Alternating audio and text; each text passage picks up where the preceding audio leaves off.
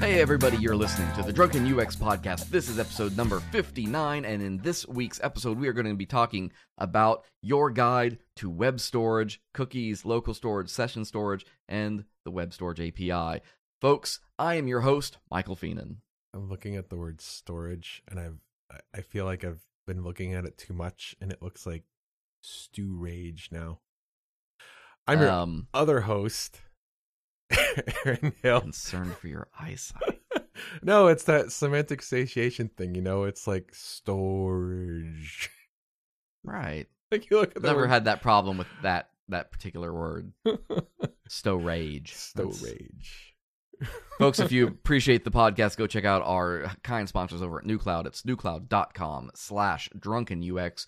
That lets them know that you got there because of us and that uh so yeah, go check them out and uh and, and say nice, nice things. Uh, if you're listening to us on iTunes, uh, leave us a little star rating. If you're in Spotify or, or Pocket Casts or Castbox or any of them, hit the like button, hit the subscribe button, do all those things. Sure helps us out, and we appreciate uh, all the support you guys give us. And speaking of support, be sure to come support us on the socials at Twitter and Facebook.com slash drunkenux and Instagram.com slash drunkenux podcast. And also come talk with us on Slack, drunkenux.com slash Slack to get on board. Hello, Aaron. I want to play a game. In front of me, I have two bottles. One, a fine blended bourbon, the other, an unpeated Islay Scotch. Can I just like pour them both into my mouth at the same time? Ew. no, I just want you to choose which one I'm drinking tonight. Good oh, wait, hold, hold them up. I want to see which one's prettier. okay, here's here's what we got. So, Okay. um, I picked up a bottle of Four Roses small batch. Ooh. I've never had Four Roses. I've heard really good things about it, Yeah. and this is the fancier small batch one, uh, 90 proof. And then I've got Bruichladdich, the Laddie Classic, in a fancy green bottle. This Oh, I shit like is that. bottled at 100 proof. It's 50%, which Damn. would make it the strongest scotch on my shelf right now. I really like that bottle, but I want you to try the Four Roses because I had Four Okay. Roses a few weeks ago and it was quite good. Four Roses it is. So I'm Or is it drinking like Four a- Roses. I think it was a month or two ago. We had a Oh, guest on the show. That's delightful. Hold on, listen Yeah. to this. This this Yeah, that's like the the perfect pop. yeah. Um That's the one that I had. I, I mixed it with um oh yeah. cherry vanilla Coke and Yeah, yeah, also uh, I think vanilla Coke. It it was good. Like I mean, it's good on its own, but um. Ooh. Boy, that's got a nose on it. Uh huh. That thing that that punched me right in the sinuses. I'm I'm getting a little allergy now that spring's setting in. That that cleared me up real fast. Mm, sweet though, very. It's got a very sweet, uh, like a cherry blossomy kind Mhm. of, uh, not a rose. uh, Yeah, the- not a rose smell, but like a lighter than that. the the vanillins are a lot more apparent in the finish on that one too. I I've got the uh the Balvenie Caribbean Cask 14 that Yay. you drank about a I think it might have been the same time I was drinking the Four Roses. So we're just switching tonight, I It's- guess. What? Um That's a hot, a hot bourbon.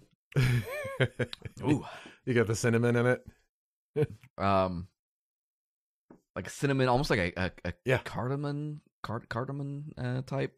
Okay. There's yeah. there's a there's a spice like a darker spice Mhm. uh back in there, like a, or an anise, kind of like an, I an see anise type flavor. yeah.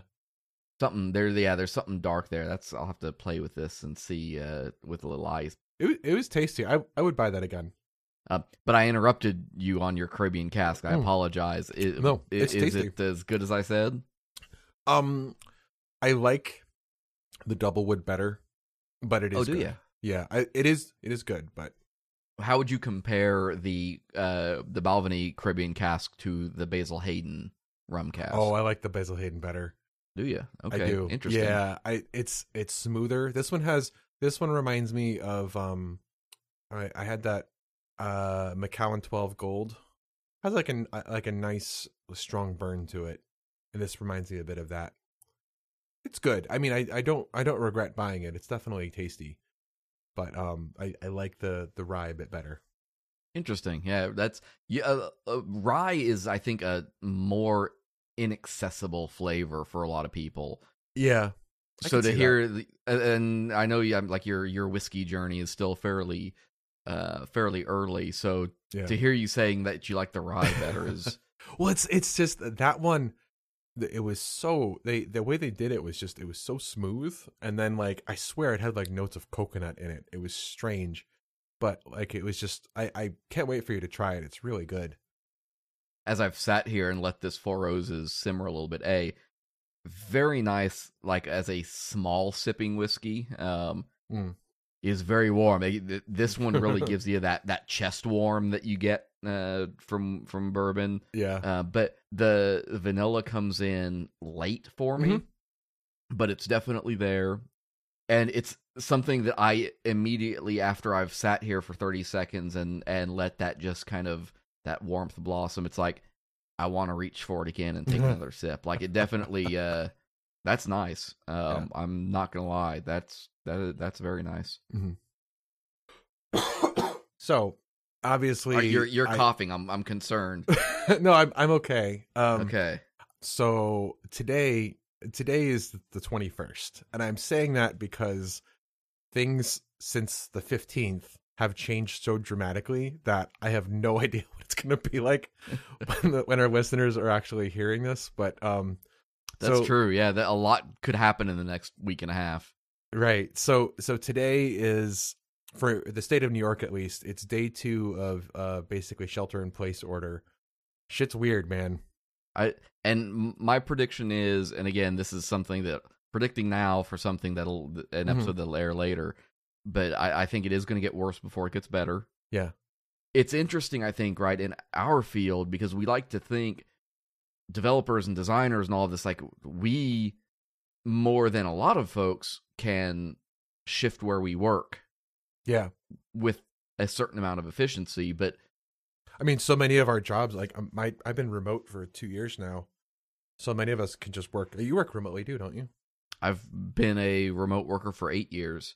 Yeah, I mean, the fact of the matter is, businesses are still affected. It doesn't necessarily matter if you can work from home if your business drops off. yeah. So the economic slowdown. You know, if, if you've watched, if you've looked at your retirement at all. which Uh, yeah, I recommend. have, and, and don't. Yeah, don't, Don't. do that. yeah, but I mean, like that's hitting everybody, and so know, if you think about like think about a fully loaded semi going Mhm. downhill, and a car stops in front of them, they got to slam those brakes, and you've Yep. got this loaded truck that you know it, shit's going to get broken. yeah, because they aren't designed to do that. And up until just a few weeks ago, everything was sunshine and roses, uh huh, and that's that's I think what has caught a lot of businesses off guard is how quickly things went bad, basically, Yeah. because people don't have contin not just like people, businesses don't frequently have contingencies for pandemic. no yeah nobody comes in no you know everybody's doing all this stuff there's an article at, at geekwire that Mhm. uh, we'll have linked in the show notes that talks about some startups in seattle oh Um, yeah, they it- got hit hard.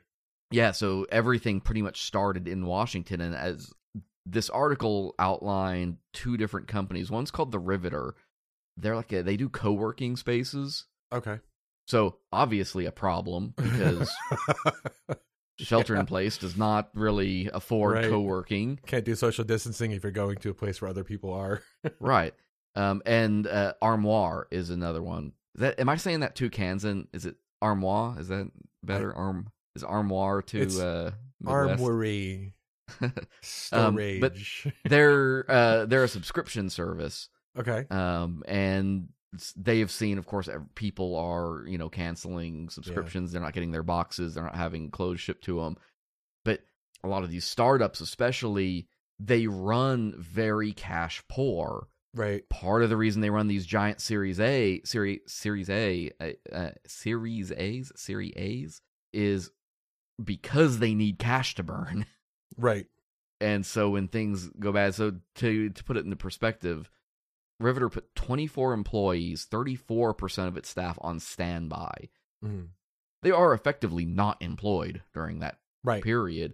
And depending on what happens, they may not get to come back because it's still during all this time, you know, their revenue is plummeting. They can't just bring everybody back the second the all clear is given because there won't be money there. A lot of people now don't necessarily have the cash flow to continue supporting those businesses, even if they really, really want to. So, like, there's a good uh, in this article. There's a good sort of description. It says, "But Ar- Armoire is seeing members put subscriptions on hold New customer acquisitions are quickly slowing. Mhm. Many Armoire qu- customers work in the hospitality and travel industries. Both have been decimated by the social distancing mandates and closures. And so, depending on like who you serve, like they they're one of these companies that talking about the brakes got thrown really hard, really quickly, and when you're trying to manage these cash flows and it just goes away, you know, most businesses can pivot given opportunity, but that not in a couple weeks time. Right. Well, Cornell and Ithaca College both they both shut down pretty early before the school districts did. When they shut down and they stopped all travel and everything, the local hotels just like they threw on they had to throw on the brakes. It was it was bad. like all the all the hotels and hospitality like in the area like just started hemorrhaging hard. Yeah. And so, like w- with web development, web designers, you know, whatever copywriters, things like this, mm-hmm. you know, a lot of big companies, they're they are set up well for a number of reasons. You know, Microsoft is already equipped to send people home and work. You know, and they've got cash flow and cash reserves. Apple, Google, Amazon, these folks like they're they can manage for the most part through all of this, but the reality is most of us don't work at companies like that and Yeah. it's you know all of these smaller companies these smaller industries um, anywhere anything niche is going to be impacted and so Yeah, for sure. i think uh, the, the other thing to really consider is working from home is hard Yeah. Oh yeah. We should do an episode about that. Yeah no and we easily could right because the the reality is you know a lot of people are getting a quick lesson in in this process a lot of people not in the tech industry yeah. are getting a lesson in this. I've got some friends who work in, in other like what we would say is more traditional office based um, work have got sent home and they're like, How do you do this? I am so bored all day. How do you sit on video calls and not fall asleep? And I'm like, you know, I've I've got my regimen, I've got my process. I wake Yeah. up, I put my clothes on, I wear pants. You okay, know, so wait, those I mean wake up is obvious, but I it's really important if you if you're new to working like working remotely, that's super important because it's like it's something about getting you in the right headspace and context switching correctly. You know, get up, take your shower, make your coffee, put actual clothes on. I mean, do in the correct order there. And then you know have your workspace set up it's re- like having a routine is really important because you know if you go to an office you just you get your stuff ready you leave the house you go to your car drive to work you know go into your job you have the same kind of thing that sort of gets your your mind going if you're getting up don't work from your bed don't work in your pajamas you know don't laze around on the couch with your laptop or whatever like get a table or a desk or whatever even if it's just a corner of your kitchen just pick some place that's your work area and use it. Yeah, and don't you know don't underestimate the challenges posed by it and and think I'm my I think one of the the big things I'm looking forward to is a lot of people realizing how hard it is to work from home, but also Mhm. how I, I think companies are also going to learn an important lesson about the value of people who can work remotely. Yeah. Um, Yeah. In a lot of industries, they're going to discover that hey, some flexibility in some of this stuff goes Mhm. a long way. Some people For are going to discover, hey, I'm way more efficient at home when I don't have people poking in my office or whatever. Um, it won't be everybody, and it's okay at the end of all of this if you say, you know what, man, I can't do that uh, because it's some people can't. It's not easy. It's it's hard to resist that urge to go turn on the TV for an hour or go in the kitchen and, and make a snack every ten minutes. the the people that I think struggle with it the most are the are like the extroverted types who need to have social interactions with other humans. Um, I, I think introverted people, in my experience, tend to do much better with working remotely. Yeah. There's a, a book by Jason Fried and DHH, and I, I think we probably mentioned it before, um, but it's called so, yeah. Remote. Mhm. If you're interested in, in this stuff and um, like what habits you need to sort of curate in order to improve your work from home habits, I highly recommend it. It's remote office not required. You can get on Amazon, Mhm. um, get the ebook. I will put a link in the show notes to it uh, if you want to click that, and that of course helps support the show as well. But Remote is a great book that will give you a lot of advice and a lot of techniques that you can employ to sort of help, you know, make that easier and less stressful. I think the the target audience for that book it's like it doesn't really have chapters. It just has like little essays. It's a series of essays, and I think the audience is either for management or employees who need solid arguments to give to management for why remote is a good thing. I, I don't like if your if your office is already saying, "Oh, you're you're going to do distributed work," you know, here you go. Um, I don't. The book will be helpful, but maybe less so. This is really more about getting management on board and maybe helping facilitate management onto the benefits of doing distributed teams. And I want to offer one last piece of advice for folks, and this is um, mild, shameless self promotion, so I apologize. but if you have found yourselves impacted by layoffs or standbys, or you're just generally worried about, you know, what opportunities are out there, um, the company I work for, Aquent, that's what we do. Um, we are we find placements for people that work in web. It- You're a copywriter, you're a product designer, you're a, a front end developer, whatever. Um, if you go to aquent.com slash find work, um, I'll throw a link in the show notes. You can search by every major market in the U.S., um, remote opportunities that we have, whatever. There are jobs. There are lots of jobs, as it turns out. And all you have to do is go in there and dig. And so I encourage anybody that if you're struggling or trying to find those opportunities, that is, you know, like I say, shameless self promotion, but I I've worked there for as long as I have because I believe in what we do and, and Mhm. we do it well and we do a lot of good work as as a result of that. So um, go check that out and make use of those listings. Uh, That's A Q U E N T. A Q U E N T dot com. Yeah.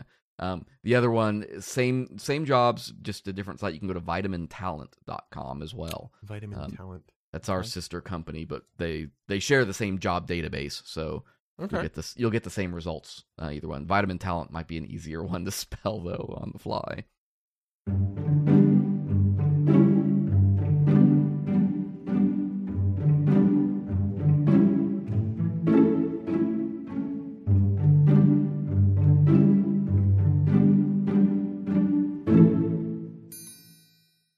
Today's topic, for this week's topic, uh, for this uh, two weeks topic, wanted to jump into something a little more techy for a change and and discuss just a piece of technology with you guys that you maybe know a little bit about but don't know a ton about or don't know the details behind.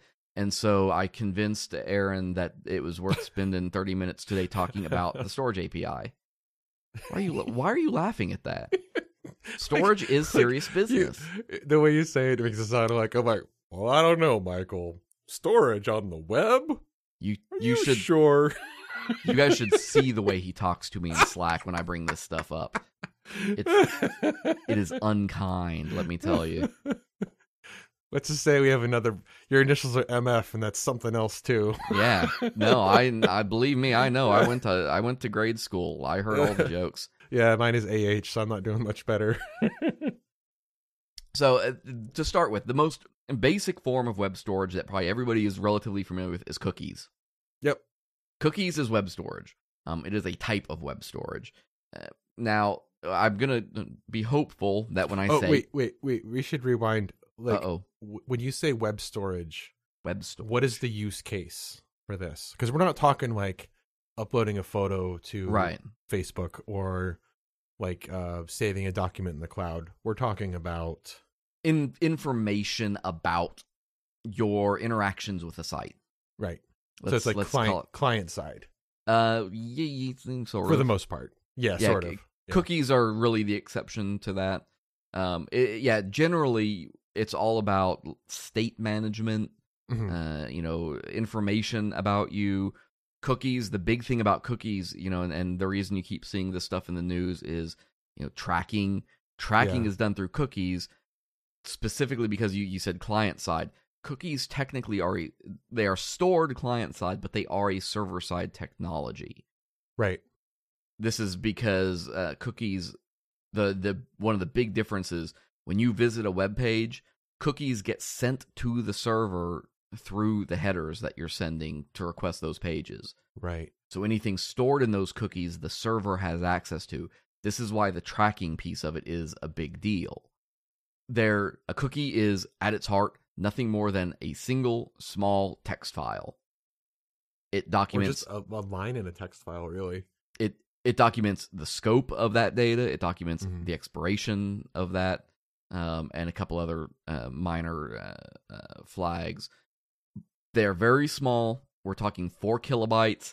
It's it generally ranges depending on the browser between like technically four thousand ninety three and four thousand ninety seven bytes, but four kilobytes. I'm trying to think of an analogy for this. Like if if um so if like server side storage where you might have like you know your profile photo or your profile information or the posts or comments you make, you store it in a database or on the file system on the server side. If that's like, you know, the big long term storage, I mean, cookies aren't exactly like working memory, but it's also not like it's more ephemeral than that kind of storage. Well, it's a good way. So, for instance, one way we've used cookies uh, in the past is as like preference data. Right, yeah. our front end website doesn't use user accounts. So there's nothing, you know, you if you set a preference on our website, um, the classic being cookie preferences. Do you accept cookies on this site, right? Like that the way a lot of places determine that is they store a cookie that says did you or did you not accept cookies. I yes, I know it's a snake eating its tail, but it you have to store it somehow. It's just cookies all the way down. It's cookies all the way down. but when the site itself doesn't have a user account, then there's Right. no thing, you know, no ID, no uh, unique key to go back to to store in a database to say this was this user's preference. Right. Um, technically, yes, there are ways around that, I know. But realistically, that's not the way people implement it. Um, so that's a lot of like little pieces of data like that will frequently get uh, stored. I mentioned it- it, it is it's kind of like almost like a visitor's badge, right? Like you go into a place and it's just like this little it's this data that gets tacked onto you that describes something about your intersection with the place you're visiting. yeah. That that can be thrown away at any time. And uh, but it's like useful for communicating with the location you're at. Sort of like that. It also uh, can have a lot of technical overhead. You'll see if you ever go, you can go into any browser and go into the inspector, and usually there's an area called either application, I think, in Chrome, and I think it's just called storage in Firefox. I may Yeah. be remembering that wrong. Um, I use muscle memory to get to it at this point. but you can go in there and you can see every cookie that is stored uh, eh, from a site. And a lot of the times, what you'll see is a lot of stuff like one that you'll see a lot J session ID. And it's then just a, a string of letters and numbers. Right. That's not, no human wrote that, and no human is processing that. That's entirely being set server side to track you so that Right. it knows that you're the person doing whatever it is you're doing as you go back and forth in the site. If there's anything session related that that server is doing on the back end to manage that from memory management and threads and all of that to keep it all bound together as one event. There's a lot of high high technical stuff basically that can happen in cookies. Is the J and J session ID like Java, like Java server? Java, yeah. Because I, I know I've seen PHP session ID before. Right. yeah, same thing, same type of deal. So there's you'll you'll see a lot of those, and it's not a human being that has written those, but there Mhm. is some there is server state management that happens as a result of those things. But then you'll see all your tracking uh, cookies. All of the, you know, you'll see AdRoll mixed in there, AdWords, Google Analytics will have IDs and stuff in there. A lot of IDs, whole lot of identifying pieces of information that get stored in there and sent to the server so that it can be processed. Yeah. Now, this stuff, eh, most browsers, just as a point of, of technical information, you can safely store 20 cookies per site. Some Okay. browsers will let you go all the way up to 180. Strictly speaking, there are higher limits in a couple weird cases. Generally, uh, if you're right, if you're building something and you're storing more than 20 cookies, though, you probably need to think about how you're handling your data, uh, quite frankly. I, I think I think if you're setting cookies manually, maybe you should consider an abstraction layer. uh, cookies have been with us for 24 years, though. These things launched back in one of you know the ancient IE versions back in 1996. what was that IE two or three? Yeah, I I remember. I think it was an HTML 3.0 book that I had. It was an O'Reilly. I forget what was on the cover though, but it had it was like a rhino or something, or camel. No, the camel was Perl. Oh, whatever. Anyways, um, I it was like document.set cookie and uh, they, they were really. I mean, it was it was just like, I don't know. It, it was kind of pointless like it, it was you know like oh you can see the the last page that they or like they ask them their name or something like that or you know which pages did they visit on your site it was really um like you had to do all the server interactions you did were through cgi so we didn't have a lot of the elaborate um web applications like we do now so you really couldn't leverage cookies the, quite the same as you can nowadays Yeah, and as a result, the one thing, and, and we've talked about it on this show a couple times between Chrome and Firefox, you're seeing this move towards uh, blocking cookies, and I, I think. I think cookies are probably in their twilight years as a technology at this point. Um, third-party cookies, I think, are pretty much universally going to be blocked within a Yeah. couple more versions of most browsers. There's, I'll have an article there from The Verge that talks a lot about, uh, you know, from uh, Edge to Chrome, Safari, all of these, and and what's happening there. But increasingly, just because of privacy-minded stuff and trying to comply with GDPR and CCPA and all these privacy laws, browsers are basically throwing their hands up and saying, you know what, we fuck it, we're just going to block third party. So cookies can be first party, cookies can be third party. First party cookies are cookies you are setting for your Mhm. site. Third party cookies are cookies that are getting set by other things on your site on behalf of you from other domains. So Google Analytics is a good, well, I think Google Analytics actually sets first party cookies now. Um, but like tracking, Facebook cookies, um, you know, Twitter tracking, things like that. Uh, anything you do uh, in in that regard, if you use a tool like AddThis for social sharing or anything like Mhm. that, Disqus for commenting, they all set third party cookies, and you'll see those on your site. And that's uh, what we call an origin. Even though some are first party, some are, are third party, they are all part of your origin, so to speak. Mhm. Uh, but they're going to get blocked someday. And I mean, I think first party cookies will probably always be allowed, but uh, by and large, the second part of what we're going to talk about, I think, is the future for most of that. You can do all this in vanilla JavaScript. You can set cookies quite easily.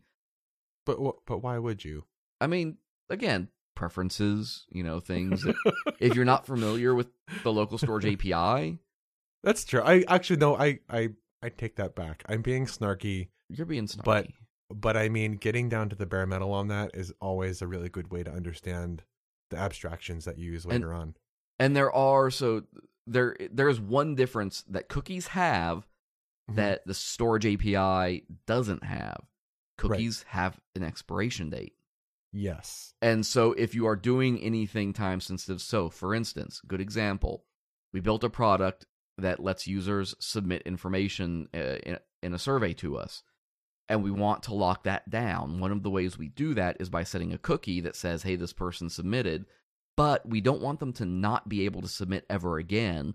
That cookie has an expiration date of 60 days on it. Oh, So Okay. if they come back in two months, if they come back in one month, they get a message that says, "Hey, thanks, we've recorded your information. Please come back later." And clear their session data. yeah, obviously you can clear your session data. That's Yeah.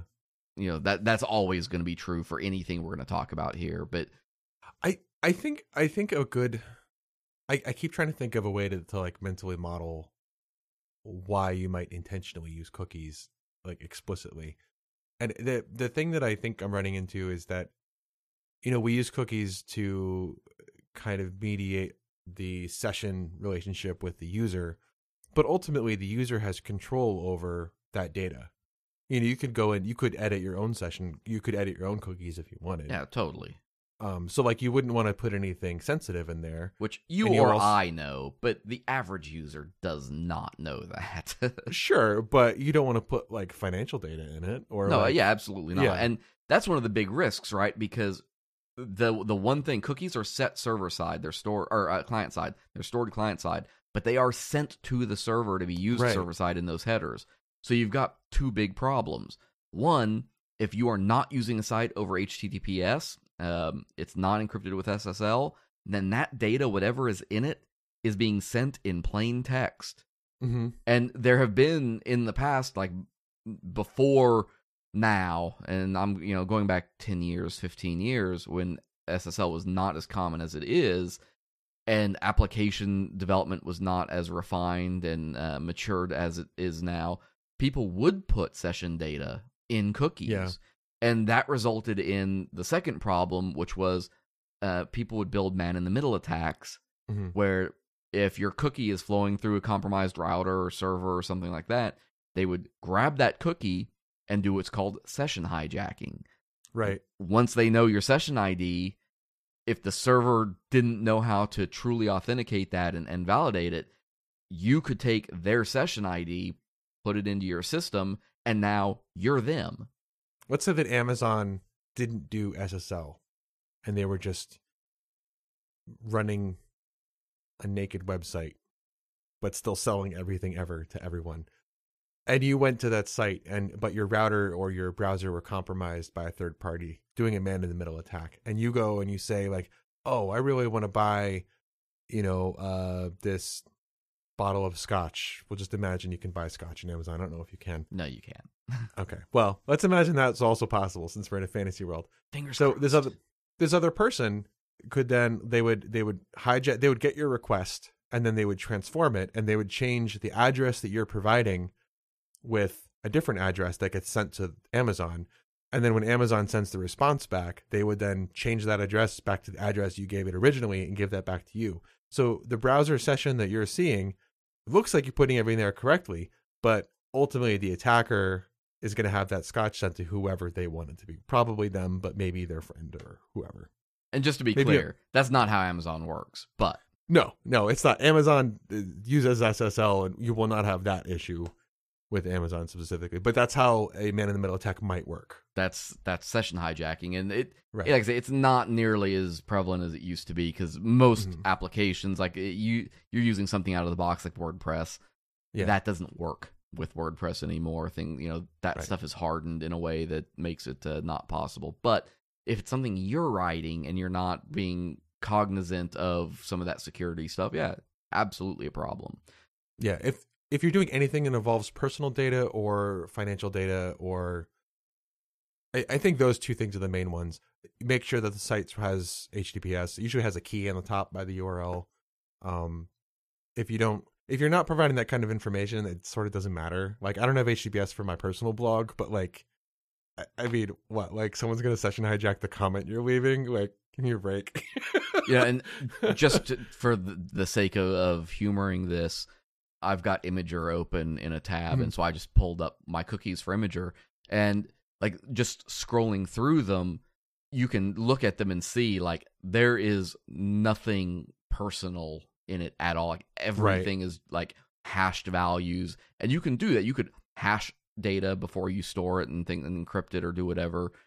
I see like so. Here's one. Um, f underscore sort value is newest. So they're using a cookie to save my sort preference on this machine. hmm And so you were asking like why you know where, where would I, why would I use cookies on something? So this is a case of like I maybe want to sort by newest on one machine, but maybe on my other machine I want to sort by most popular or something like that. So it Right. allows me to change the behavior per machine rather than having that defined by my account, so to speak. Right. Okay. That that's just an, you know uh, one case, but and obviously you, could do that in local storage too. Uh, that's not unique in that case. And actually looking at local storage, um, local storage is way different as it turns out. Um, there's a lot of stuff in there that's kind of interesting. Um, they're storing the last uh, last referenced post you looked at, things like that, and to help tracking and probably some kind of interaction and like back and forth nav.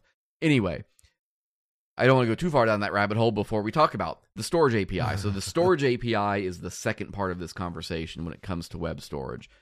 The storage API, you may see it referenced in many different ways. You'll see it called straight up local storage.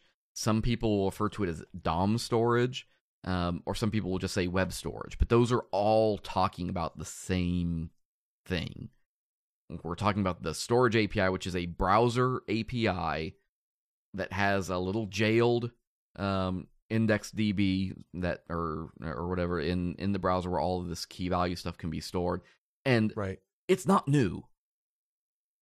I think that's an important thing to you know like just like cookies. So cookies have been around since uh, 1996. Old, What- tried and true. How long has how long has browser storage been around? I remember seeing it. I think when I first really heard about it was probably 2014, 2015, around there. It's like five, six years ago. Yeah, so as like a measure, so we had cookies in 96. The storage Yeah. API launched with IE8 in 2009. Okay. So we've okay, had I it for 11 years. I wasn't too far behind then. Yeah. Okay. And you know, of course that early it was still new, it was still, you know, it wasn't Yeah. adopted everywhere. So probably by 2014 it was well adapted. And that's something I'll I'll throw a link just in case anybody wants to reference uh, to the can I use uh, uh, chart for it. It is universally supported across the board completely. Like I say, it has been since IE8. It's uh, been supported in every version of Edge. It's been in Firefox since version 3.5, in Chrome since version 4, in Opera since version 11 and a half. So, and like Opera's on version 66 right now, just for comparison. So, like this is something it's it is mature, it is safe, it is I, I supported. applaud Opera for using sequential numbers and not doing whatever it is Microsoft does. Well, now Edge is the same as Chrome. So like Edge was you went to version 12 or whatever, but Yeah. then they jumped to Chrome's uh, WebKit versioning. So they're both version 80. There, there. It's funny. There's a point. It seems for a lot of, especially modern software products, when they they realize that like the um the novelty of like you know 20 25 years ago you know it was a big deal when a program released a new version because they came out so rarely. But nowadays like you know you'll have major version releases every few months. And if you're just using semver then they're going to have frequently And- major major And you get them automatically in most cases. now, yeah which is yeah. great. You know, part of the uh, amazing things about that is that's one reason why CSS Grid was so successful as a new CSS feature that rolled out because now we didn't have to wait on people to update browsers. Browsers just updated and they were able to roll that spec in and Yeah. just materialized in a much more streamlined version. Th- That's neither here nor there, but um, there's a couple articles I'll link. One from Alligator.io, and I'll also link to the uh, uh, the web storage spec. That just has a lot of the technical stuff involved um, in it. But if you want to read that technical Mhm. stuff, it'll be there. One of the big advantages that the storage API gives you, I said, cookies have a limit of basically four kilobytes of data right granted that's a fair amount of data you know from just like storing little strings but local storage can uh, a it does vary by browser for what it's worth. Right. Every browser is a little different so you kind of have to be aware of that. Usually it's 10 megabytes. I have I, I just looked on Firefox and it says for between cookies and local storage, I'm using 497 megabytes of data. So like in total definitely- across Yeah. everything? Yeah. Across all sites, yeah. Um, so I I didn't look at how that data is being used or what's in it, but like sites are clearly making good use of Yeah. it. uh, fun fact, and this is going to be one of those things that I'm going to bet most people don't know. The storage API through the browser has a cap on how much data it can use in total, like across all of your browsing habits. Um, it's 50% of your hard drive. what? What? So if you've got a one terabyte hard drive, web storage is technically allowed through the browser to occupy up to 500 gigs of that. Does it do it by looking at your disk geometry or? Well, I mean the the browser knows how big your hard drive is because it's a system level application. So Yeah. so it knows how much drive space there is. Um, and so it just says so my limit is 50% of that. Now there are other factors that play into that because there are limits per origin, so that goes back to this idea that my site is an origin um and and the subdomains thereof. Okay, so is it based on the size of the drive your system is on, or on the size of the drive where the application is launched from? Probably from where the application is launched from. So if you put your browser on like a hundred meg partition, then it will cap out local storage at fifty megs. I'm gonna like not say yes or no because I don't. I, I honestly I don't know technically if that's just- true or not, but I kind of want to like make a small partition just to test this out. And it it actually it may very well be the system drive because I'm guessing like. I, mm-hmm. I haven't looked at like where local storage technically gets stored, but like in Right. Windows, I'm guessing it's probably in like the user profile data for your Oh, yeah, your system yeah. account, your operating system account. So it's probably that. It's interesting. Uh, My my system, I, I do have my system on a separate partition, and that's smaller. So Aga- Again, fun fact: if you're storing that much stuff in local storage for your application, you have a different problem to deal with. the The one exception to the 10 megabyte rule is Safari, which I think is still five megabytes. Last I knew, okay, um, though they do offer unlimited quote unquote storage if it's session storage, which we'll talk about in, this, in just a second. right. But again, you're talking, you know, even if you keep it at five megs, that's so much more than the four kilobyte per, you know, what's four kilobytes times 20 cookies is 80 kilobytes.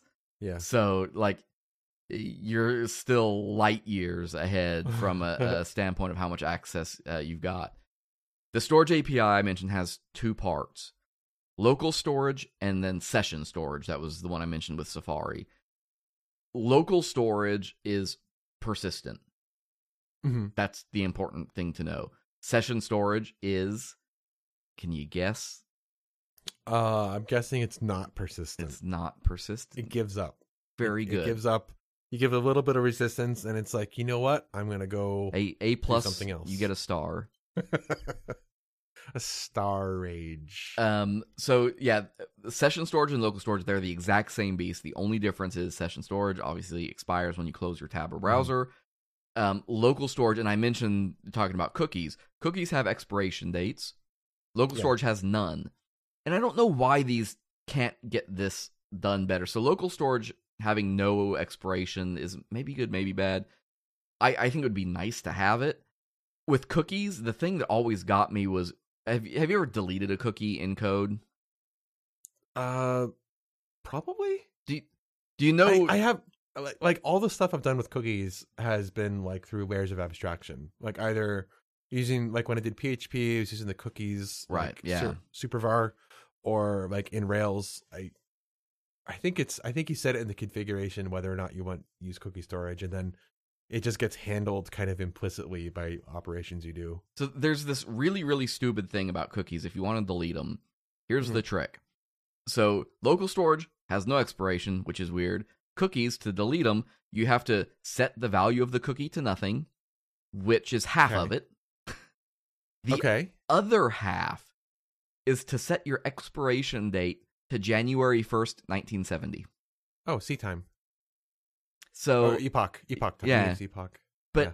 it's just such a stupidly random thing to be like, yeah, I have to remember to set the expiration string to Thursday, the 1st of January, 1970 at zero GMT. It's like so okay, so well, hold on. the the reason for that, uh, you probably know this, but maybe the listeners don't. The reason for that is because so that's called uh epoch time, or I think also C time. And uh, anytime you're tracking any kind of date or time or anything, what it's actually tracking is the number of seconds since that exact moment in time. So when you set a cookie to that day at midnight, you're just setting it to be you're setting the time of it to be zero. right. But that's stupid. Like that is that is a stupid way to have to delete a cookie. Oh, I don't disagree. So, the, but the nice thing, so the the storage API, and again, this is the same whether you're doing it session based or local storage. I'll, and I'll throw the MDN link as well, just so this is you can reference all this after mm-hmm. the show. But they have four methods. They work the same way, and they're beautiful. Set item, okay, get item, remove item, and clear. nice. And that's I all like you that. have to know. Yeah, There's no again, I mean, there is no date handling at all, but nice. the, it- it's a JavaScript API um, because session storage and local storage cookies are a server side technology. They get sent in the headers to the the site that you're talking to. Session storage and local storage are purely client side, and Okay. you access them through JavaScript.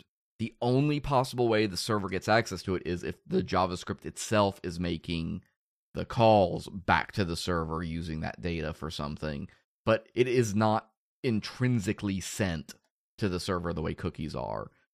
It you know that can be good, that can be bad depending on what you're trying to get done, but it does also mean like if you're using HTTPS, you don't have to worry about anything because all your communication is going to be encrypted that way.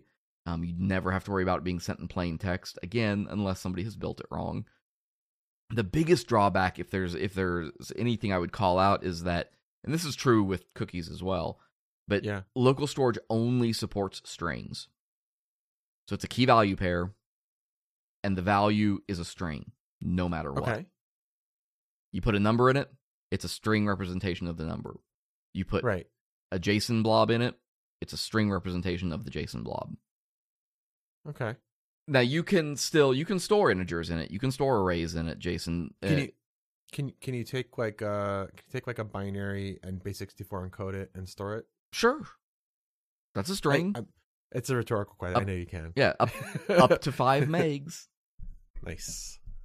the the one thing you can do though is you could store those and you can of course type check them on saving and, and retrieval and then Mhm. cast them back to their proper type um, there's two like with json if you're doing anything with json data i mentioned i was looking at uh, Imgur uh, and what it's got stored and one of the things i noticed straight away is that there's a lot of json data in there. There are several arrays in there. Json luckily has two perfectly useful uh, uh, methods on it that you can call json.stringify that stringifies your your content and you can store it. Okay. and then json.parse so you retrieve it and then you just dot parse it and boom you've got a normal json object to work with. Cool. That so even though there is sort of that weird limitation that it's it's quote unquote string only you can represent a lot of things as strings and then you know cast them after the fact. There are libraries that can help with this. One and there there are many let me be very clear there are a lot of libraries to help with this. There are jquery plugins that will help with this. Um, there's one that i've used and that i like and i'm just going to talk about it and you can go to npm and just do a search for the word local storage and you'll find some. Mm-hmm. Um, but store.js is the one that i've used and i really like Okay. it. So it it does what you were talking about aaron. It's mm-hmm. abstraction. It's a layer of abstraction that can sit on top of all of this. And all you have to do is whatever you're building it installs through npm or you can just download it as a static asset and include it on your site. It supports several different storage uh, schemes and you can specify which ones you want or you can just use all of them but w- one of the things it does is it checks the browser for what is supported and it can fail through them until it finds one that works so yeah. if the browser cool. if it's an old browser that doesn't support local storage it'll check other things until it gets to cookies and it says oh hey but cookies work so it will store your stuff in a cookie when you do a set or a get action you don't have to worry about if it's using a cookie. Mhm. All you have to worry about is because again, it's a layer of abstraction, and it's smart enough to know which one it is. The other thing that it's good at is it does all that casting, so it knows when it's dealing with an integer or a JSON string Oh, and nice. things like that. And it's even got some operators that are super cool because it it lets you go like pull data out of local storage based on JSON values in those and call properties out of it because again it's abstracting that and underneath the covers it's doing all the for each loops to pull all the values and search them properly and do all that but you don't have to worry about any of the code to make that happen so Cool. that's you know that process I don't know of if we've used that before or not. It, it's worth looking at um Yeah. like I say I I like it a whole lot. Um, I and I like the fact that it kind of helps with all of this. The one thing I'm going to caution: there's one Mhm. uh, catch, and Okay. it, it does come in, I think, very specifically with a tool like Store, and it goes back to part of what we were talking about early on about um, like security and privacy. And part of the reason cookies are a problem is because of stuff like GDPR, CCPA, all this Right. privacy stuff, right? When you are using cookies, and this is true, uh, the EU cookie law and a user's right to delete cookies or you know control how they're being tracked Mhm. the quote unquote cookie law does not apply just to cookies it applies to any stored data about the user and so you Oh. you need to you do need to pay attention now using a, a tool like store.js does still help because you don't have to really care how it's doing it but you still need to make sure you're taking the time to know what is and is not being set Mhm. and how you're going to handle letting users control those things. And a lot of people don't want to deal with that. They don't want to think about it. They want to do all or nothing. Um, believe me that that is a topic that will be coming up here on the podcast um, probably sooner rather than later is really digging into all of you know these requirements for cookies and why you Right. see these banners popping up everywhere and how you build those tools um, so store.js or any of you know the the local storage api uh, tools can certainly help you with that but you do need to at least take some time to pay attention to how your data is stored and and where it goes Yeah. Nice. so i hope that was helpful i know this this was a nice little lightweight i think uh chat but there's a I think we need it right now, man. yeah, we we need, we need some easy stuff right now. I think all of us, and this is a fun like it's it's interesting to go play with and start. Um, we've built a, a- several tools over the past few years at my Mhm. job that have used local storage heavily, um, and it's pretty cool when you start thinking about like all of these little things you can do. It's like, oh yeah, you know what? If we save this piece of data and the user comes back, then we can show them the exact thing they saw the last time.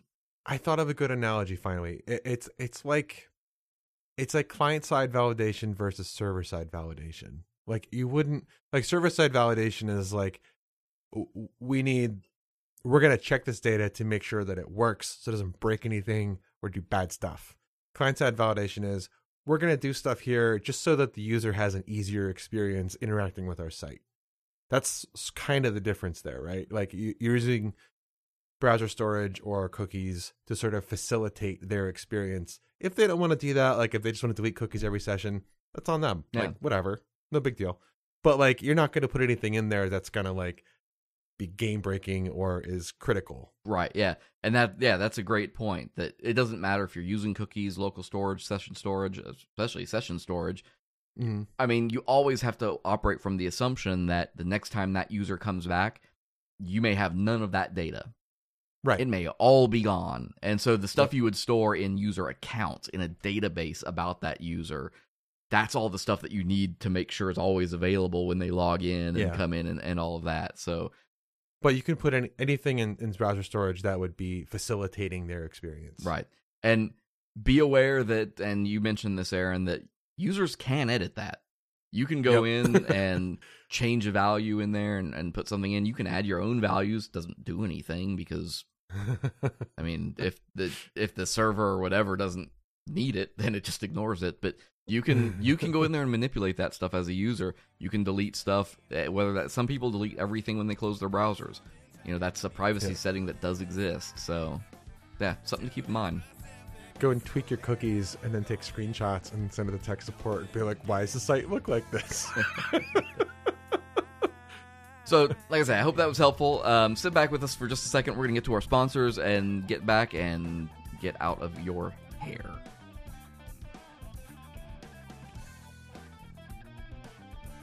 The Drunken UX podcast is brought to you by our friends at Nucloud. Nucloud is an industry leading interactive map provider who has been building location based solutions for organizations for a decade. Are you trying to find a simple solution to provide your users with an interactive map of your school, city, or business? Well, Nucloud's interactive map platform gives you the power to make and edit a custom interactive map in just minutes. They have a team of professional cartographers who specialize in map illustrations of many different styles and are ready to design an artistic rendering to fit your exact needs. One map serves all of your users' devices with responsive maps that are designed to scale and blend in seamlessly with your existing website. To request a demonstration or to view their portfolio, visit them online at nucloud.com slash drunkenux. That's nucloud.com slash drunkenux. oh, well, thanks for sticking with us, everyone. Long winded, I know. I hope hope that everyone's cabin fever is okay, and uh, you know, I guess I hope that everything is still alive and functioning, and that it's not, you know, the nine days from now till this airs, that it's not like Mad Max out there. Take care of yourselves and go out like it. Yeah. You, you may be social distancing, you may not be going into work. The outdoors are still open for business, though. Go for a walk, go for a hike, You know, I I think go for a bike ride. if you weren't working before, anyways, uh, look up look up like strategies and techniques for working remotely because if you're homebound right now and unable to do social things, I, I bet there's probably some good suggestions for how to kind of maintain sanity and keep things going. Yeah. Um, one of the best ways I think you can do that is by connecting with us on uh, social media. Check us out. Yeah. Hit us up on Twitter or Facebook. We're at slash drunken UX. I mean, between the two of us, we've got 10 years of solid remote working experience, so we're happy to answer questions, and we know lots of people who also work remotely. So, yeah, definitely reach out. Yeah, yeah. Hit us up, chat with us, ask questions. Um, it, hit us in Slack, uh, slash Slack. We're happy to give you advice there if you want to have a longer conversation or even a private conversation. You know, obviously Mm-hmm. Twitter, Facebook, those are more public, but you can come in Slack and Wait, Twitter's, and Twitter's public? and DM. Well, some of them are. Not all of them. But you can have you can DM us on Slack or whatever. You can DM us on Twitter too. Um, yeah, if you're scared or want advice or something, and well, yeah, whatever. Yeah. Uh, let's see. Oh, and, and Instagram is also a place where we are sharing all the memes lately. So Yeah, no, dude, I was just gonna say, like, the meme game has been on point. There's been some good ones thank in you, there. thank you. Uh, that's Instagram.com slash drunken UX podcast. And yeah, the last piece of uh, remote stuff, just uh, like I say, we'll, we'll have a link to it, but go check out uh, uh, DHH's uh, book Remote. Uh, well, Jason Fried and DHH's book Remote. Right. Um, Office Not Required. We'll have a link to that in our show notes. You know, if nothing else, I think it'll help ease anxiety and, and give you some good advice and things like that. And, um, you know, there's. Oh, make have a routine. Have, have a routine, yes. I we, we sort of touched on it earlier. That's probably the most important thing. Like day to day, like put yourself, even if it's like the most basic of things, you know, banalities. Like just have a routine that you do every day. It will give your day structure and help you from help the days from bleeding together. And honestly, it's really important. the most important piece of advice I can possibly give you on a show like this and, and talking about that is put your pants on. Um, don't, you know, th- that that joke about, oh, we're doing video chats and, and, oh, they're not wearing pants, they just have a shirt on. No, every, put your damn pants on. Yeah. You, you are still a human being working and it, I'll be honest, I, I didn't wear jeans today. I'm wearing my NASA pajama pants. Kind of and you put your pants But- on. Uh, but actually, man. I, I say that, and in all honesty, it, it's true. Um, but there is another important piece of advice, and folks, that is to keep your personas close and your users closer. Bye bye. Still rage.